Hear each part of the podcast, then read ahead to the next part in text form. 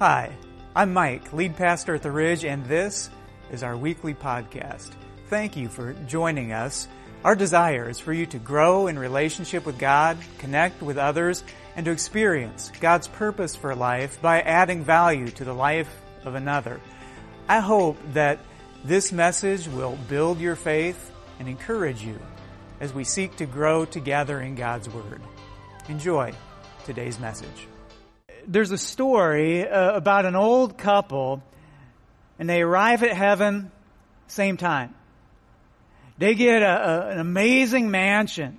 Thing has got a waterfall in the bathrooms, got a golf course in the backyard.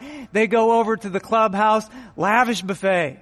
You know, steaks, seafood, exotic sides, and desserts. And the angel says, here's the best part of it. You can eat anything you want. You can eat all you want. No calories. Well, good deal. The guy goes, but how about exercise? I mean, is there a gym where we need to go and we, we can get some exercise? He goes, no, not unless you really want to. This, this is heaven. And with that, the old guy got really angry. Why did he get angry? Do you know how this story ends? Do you want to know? Too bad because I'm not going to tell you. Does that bug you? Because it would bug me. There's something in me that wants to, that wants resolution. There's something in me that wants to know how things end. We've been teaching through the biblical book of Daniel for quite some time now, and it's been a kind of complicated, confusing journey. How does this thing end? Well, it doesn't end with Daniel in the lion's den, and it doesn't end with Shadrach, Meshach, and Abednego. Those are the popular stories in this book, but that's not how it ends. Daniel chapter 12 begins with this, verse 1. At that time, Michael, the great prince who protects your people, will arise. At that time. Well, what time? Most scholars believe this is about the end times when the world as we know it comes to a close. Well, what's going to happen? What's that going to be like? The verse continues. There will be a time of distress, such as has not happened from the beginning of nations until then Nobody's going to use that verse as a campaign slogan. That's depressing.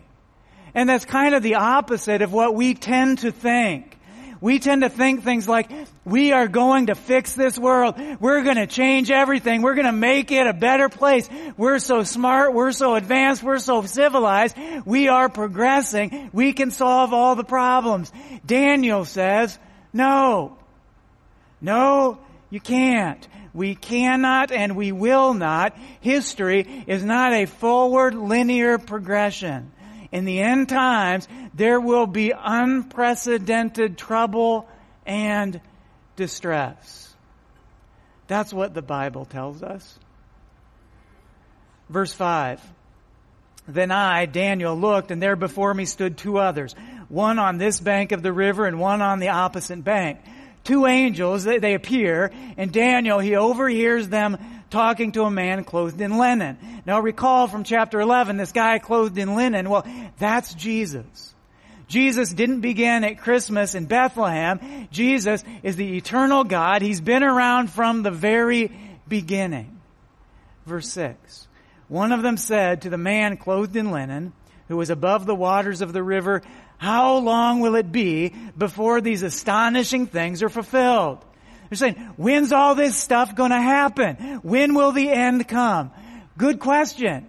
Would you like to know that? I'd kind of like to know that. Hear Jesus' answer when they ask, when's the end time going to come? Jesus said this, verse 7, the man clothed in linen who was above the waters of the river lifted his right hand and his left hand toward heaven, and I heard him swear by him who lives forever saying, it will be for a time, times, and half a time.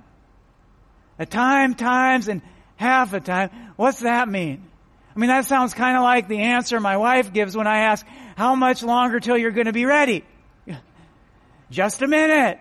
She could just as well say time, times, and half a time. I don't understand that. Well, neither did Daniel. And so here's what he does. Verse 8, he, he said, I heard, but I did not understand. We're with you, brother. He, he didn't try and hide his confusion. Rather, he said, God, I don't get it. I don't understand what you're saying. Verse 8, I heard, but I did not understand. So I asked God, my Lord, what will be the outcome? What will the outcome of all of this be?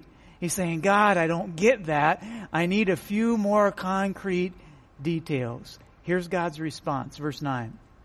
He replied, Go on your way, Daniel, because the words are rolled up and sealed until the time of the end. Daniel shows up. He says, God, the, when's it going to happen? When's the end going to come? And God says to him, Daniel, here's my answer. Go on your way. He said, Daniel, don't get caught up in all of that. Daniel, there is going to be an end to this world as we know it. That day, it is set on God's calendar, but he says, it's rolled up. It's sealed. He didn't tell Daniel, and he's not going to tell us when. Be careful about this one. Because a lot of people spend a lot of energy and time trying to figure this one out like this. Here's an end times calendar. This guy's got it all mapped out. He's got the events. He's got the dates. He's got the times, but there's a problem with this. Look at the dates. 2016, 2017, 2018. He was wrong. It's wrong. God, you know, said to Daniel, hey, there's going to be an end to this world. Daniel, his first question is the question we a lot of times that have with that. Well, when? When, God? When is this going to happen? When's the end time going to come? And God's response to that question was right here, verse 9. God replied, go on your way, Daniel, because the words are rolled up and sealed until the time of the end. He said, Daniel, he says, church, I'm not going to tell you not going to give you the answer to that question. But I will tell you this. Verse 13. As for you, go your way till the end, you will rest. Now that word there, rest, that, that's a little bit misleading. Rest for Daniel and says, hey Daniel, rest is coming for you. He's not talking about something like this. He's not talking about spring break. God's talking to Daniel. The rest he's talking about is more along the lines of this. Graveyard. What God is saying here in this verse, he's saying, Daniel, you, you're not going to make it that long. Daniel, you are going to die. You know, and Daniel isn't alone. Last time I checked, the mortality rate, it was hovering right around 100 percent. Death is not a desirable thing, but it's not an anomaly. It's not an unusual thing. We all will go there. Young people and old people, rich people and poor people, wise people and foolish people, good people and bad people. You and I, we are not the exception. Now I figure I got 25, maybe 30 years, depending on what I do with french fries. Somewhere. Death is not this great injustice. Death, it's a fact. And accepting that isn't morbid. Accepting that is actually wise because it prompts us to ask questions like this one. Well, what's next? If there's an end to this, what comes next? And the answer to that question depends on who you ask. Because there are some options. Some say, well, after this, you, you, meld with the great spirit of the sky. Some say, well, no, what happens is you become a different person, or if you've been naughty, you become a different species. Some say, no, there's actually nothing that comes next. We're one and done. Jesus, He weighed in on this. He didn't agree with any of those options. Jesus taught something different. Jesus taught this. Revelation 1 verse 17. Jesus said, do not be afraid. I am the first and the last. I am the living one. I was dead and now look, I am alive forever and ever. the story of Jesus doesn't end on the cross. The story of Jesus doesn't end at the tomb. We believe in the third day. We believe in resurrection. We believe that Jesus is very much alive and promises this. John 14, 19. Because I live, you also will live. Because of Jesus, death doesn't win. Because of Jesus, death is not the end. Just one little hiccup with that. Daniel 12 verse 2. Multitudes who sleep in the dust of the earth will awake, some to everlasting life. Read the rest of this with me. Others to shame and everlasting contempt. Uh-oh. It's like the lady who was reading her Bible in the coffee shop. Guy notices and says, do you believe that? Do you really believe everything that's in that book? And she says, yeah, I do. He said, okay, well what about Moses? You know, parting the Red Sea? Come on. That's not possible. How did Moses do that? She replied, I don't know. But when I get to heaven, I'll, I'll ask Moses. He said, well, what if Moses isn't in heaven? And she replied, well, then you can ask him. yeah. We like Daniel in the lion's den. And we like Shadrach, Meshach, and Abednego, but chapter 12, not so much. Verse 2, multitudes who sleep in the dust of the earth will awake, some to everlasting life, others to shame and everlasting contempt. Like it or not, I'm not making this up. Right? It's right here in our Bibles. And it's not just in Daniel. 12 of the 20 times that hell is, is mentioned in the New Testament, 12 out of 20 times Guess who mentions it? It's Jesus. Jesus talks more about hell than anybody else in all of the Bible. I'll give you a few examples of that. Matthew 10 verse 28. Do not be afraid of those who kill the body, but cannot kill the soul. Rather, be afraid of the one who can destroy both soul and body in hell. Ooh. Jesus said that. And he, and he said this, Matthew 25, 41. Then he will say to those on his left, Depart from me, you who are cursed, into the eternal fire, prepared for the devil and his angels. Those are Jesus' words. And this, Mark 9, 43. It is better for you to enter life maimed than with two hands to go into hell, where the fire never goes out. This is Jesus. Jesus talked about hell as being a real, eternal place. If we really are going to take Jesus seriously, then we can't get around this fact. I can understand people who, who don't like the idea and the concept of hell, and guess what? I don't either. But just because something is unpleasant, that doesn't make it untrue. Right? Just because something is unpleasant, that doesn't make it untrue. Well, hell's in the Bible. Jesus brings it up. So let's ask this question. Well, why? What, what's it going to be like? It's Going to be a place of, of pain? Is it going to be a place of agony? Is it going to be a torture chamber? Well, here's the phrase that I think captures the biblical teaching about hell as much as any. It's this phrase, God is not there. That's the center of the biblical teaching of hell. God's not there. And think about that a little bit. What if God wasn't here on earth?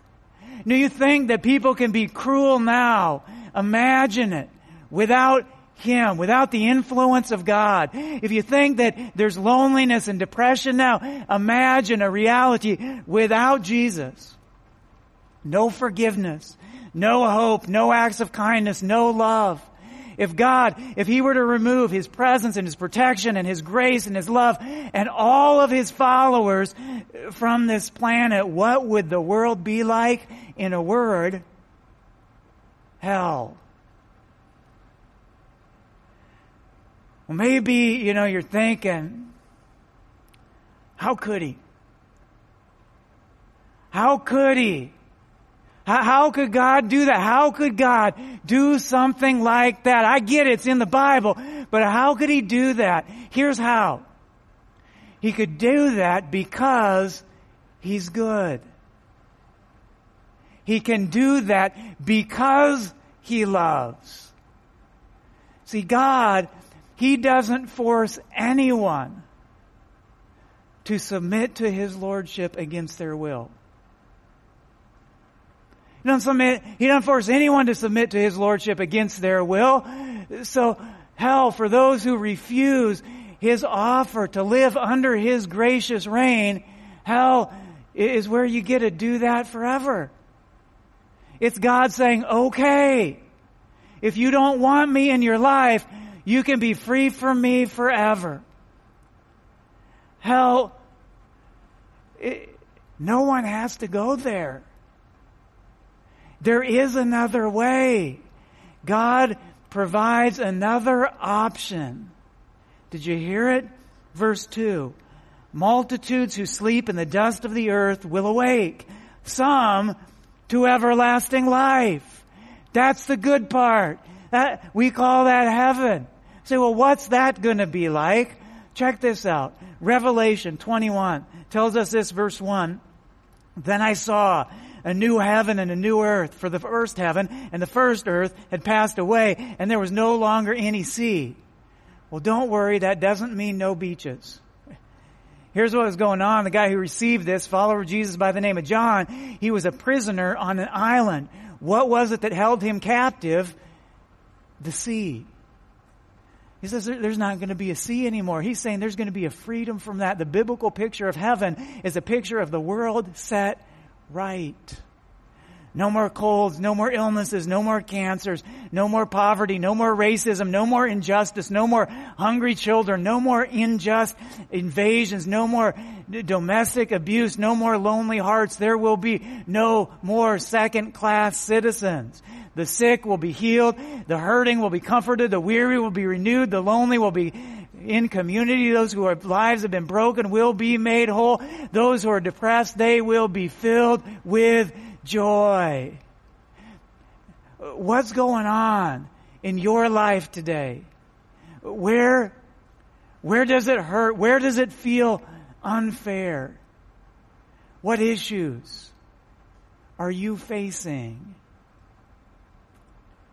Hear God's word to Daniel verse 1, he said, There will be a time of distress, such as has not happened from the beginning of nations until then. But at that time, your people, everyone whose name is found written in the book, will be delivered. He's saying life, it can be hard, it can be painful, but God's reminding us, hang in there. Don't give up. Don't give in. Don't lose hope because this this is not the end. Your present circumstance is not your future reality. Your current situation is not your eternal destination. There will be another day. There will be a new day. There will be a better day. There will be a day when the only tears are tears of joy. There will be a day when the only shouts are shouts of praise. That day it's coming. Verse 3. Those who are wise will shine like the brightness of the heavens, and those who lead many to righteousness like the stars forever and ever. It will be, it will be heaven. Well, heaven. All are invited, but we see in Daniel 12, not all are going to end up there. So here's our question. Well, who gets in? Revelation 21, 27. Nothing impure will ever enter it. nor will anyone who does not, who does what is shameful or deceitful, but only those whose names are written in the Lamb's book of life. That does not say what a lot of people assume it says. I mean, look close. That doesn't say heaven is for everybody who goes to church. It doesn't say that.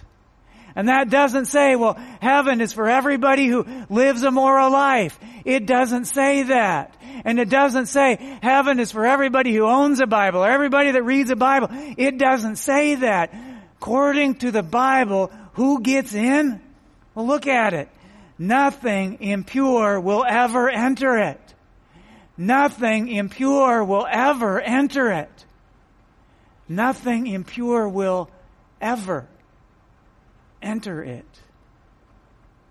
How do you feel about that?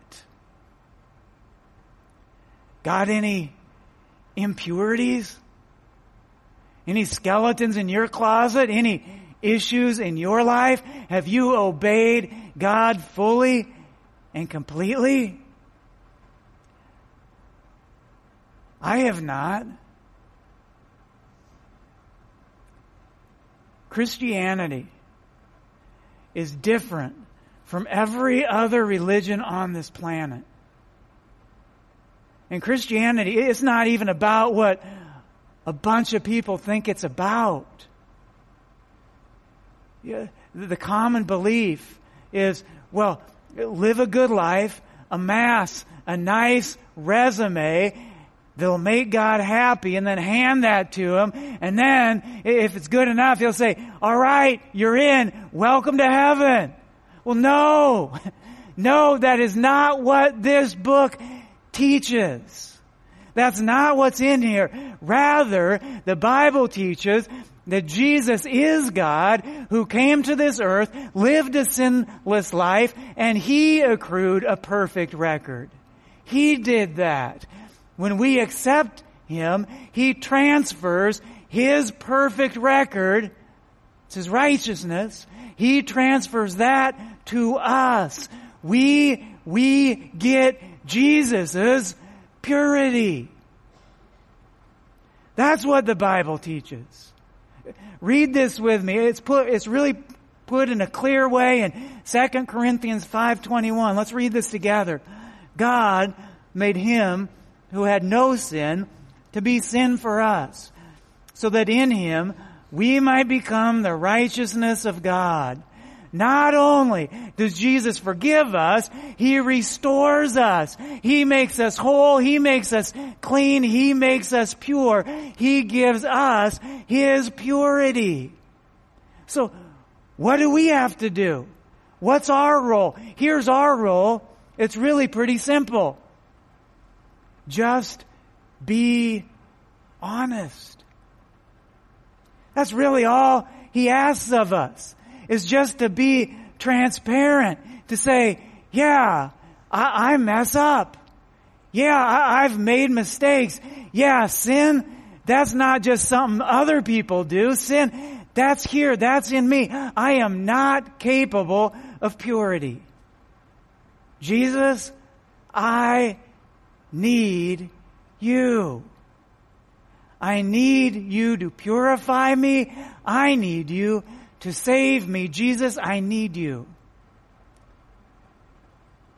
And there's somebody that's listening right now, and you've never done that. So I want us to pause. We're not quite done. We're pretty close, but I want us to pause and, and just take a moment to pray and, and give the opportunity to go there. Let's do this together. If you're listening right now and maybe you know this, you, you know about Jesus, but you've never personalized it. Man, God is inviting you right now. Just say to Him, Jesus, I need you. I, I messed up. I got sin in my life. Uh, I can't purify myself. I need you. I need you to save me. I accept what you did on the cross for me to be my substitute. I call you my, I accept you as my Savior. I see what you've done and I, I want to follow you. I want to let you be the leader of my life. And if that's you, just say yes to Jesus. You can do that right now.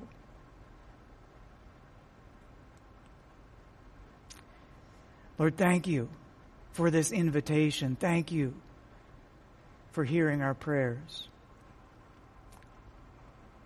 You know, I suppose that I should probably tell you how the story ends. Uh, the story that I started with at the, the beginning of this message. You know, the old couple, they get to heaven same time. They get the grand tour. They, they see the mansion and the waterfall and the golf course. They see the food buffet, no fat grams, no calories, no weight gain. All they have to do is just enjoy themselves. But the guy, he's angry. well, why? You know, why is he angry? Well, here's why. He glared at his wife and he said to her, you and your bran muffins. If it wasn't for those, we could have been here 10 years ago. Well, that's the end of that story. Here's the end of the biblical book of Daniel. Very last verse, chapter 12, verse 13. As for you, go your way till the end, you will rest. That's not quite all. As for you, go your way till the end, you will rest. And then at the end of the days, you will rise to receive your allotted inheritance. You will rise. You will rise to receive your allotted inheritance. The end. I love the end of the book of Daniel. I don't know if you realize how unusual this is, how rare this is. Resurrection isn't mentioned very often in the Old Testament right here, end of the book of Daniel. Daniel, you will rise. Death, that's not to be the end. Daniel doesn't end with the lion's den and it doesn't end with the fiery furnace and it doesn't end with the handwriting on the wall. Daniel ends with, you will rise. You're gonna die, but someday you will rise. You will rise at the very center of the Christian faith stands this belief, yes, someday we're going to die, but there's to be resurrection. There's going to be resurrection. We don't need to fear death. It's inevitable, but we don't fear it because we believe this. John 11, 25, Jesus said, I am the resurrection and the life. The one who believes in me will live even though they die. Because of Jesus, through his resurrection from the dead, death does not win. Death does not conquer. Death is not the end. Death is not the last word. Not for you, not for me, not for Daniel, not for those we, for those we love. And that that changes things. Followers of Jesus are supposed to uh, not live in fear of death, but followers of Jesus are supposed to live in a recognition uh, of death. Because the things of this world, the hurts and the pains and the challenges and the accomplishments and the stuff and the treasures, short term. Some of the things that seem so important to us today, not that important. And some of the things that don't seem all that important to us today, quite important. Gives us a different perspective. Well, let's close this teaching on the book of Daniel together, reading the words of Jesus together. Join me, John 11, 25 and 26. I am the resurrection and the life. The one who believes in me will live even though they die. And whoever lives by believing in me will never die. Do you believe this? Do you? Thanks for joining us today and listening to our weekly podcast. My name is Will Heron. I'm the Director of Discipleship here at The Ridge. If you would like to dig a little deeper into what we've been talking about today, uh, be sure to check out Beyond the Sermon. This is a weekly devotional that goes out after second service on Sunday. There you'll find a scripture that we've been looking at, some questions for you to, to dive into. But then there's also a discussion uh, that I have with whoever is teaching that Sunday, and we just dive deeper into different themes and topics from the sermon. If you've enjoyed our podcast, feel free to share it with your friends, and also jump on our website, ridgelife.org, to get more connected here at the Ridge.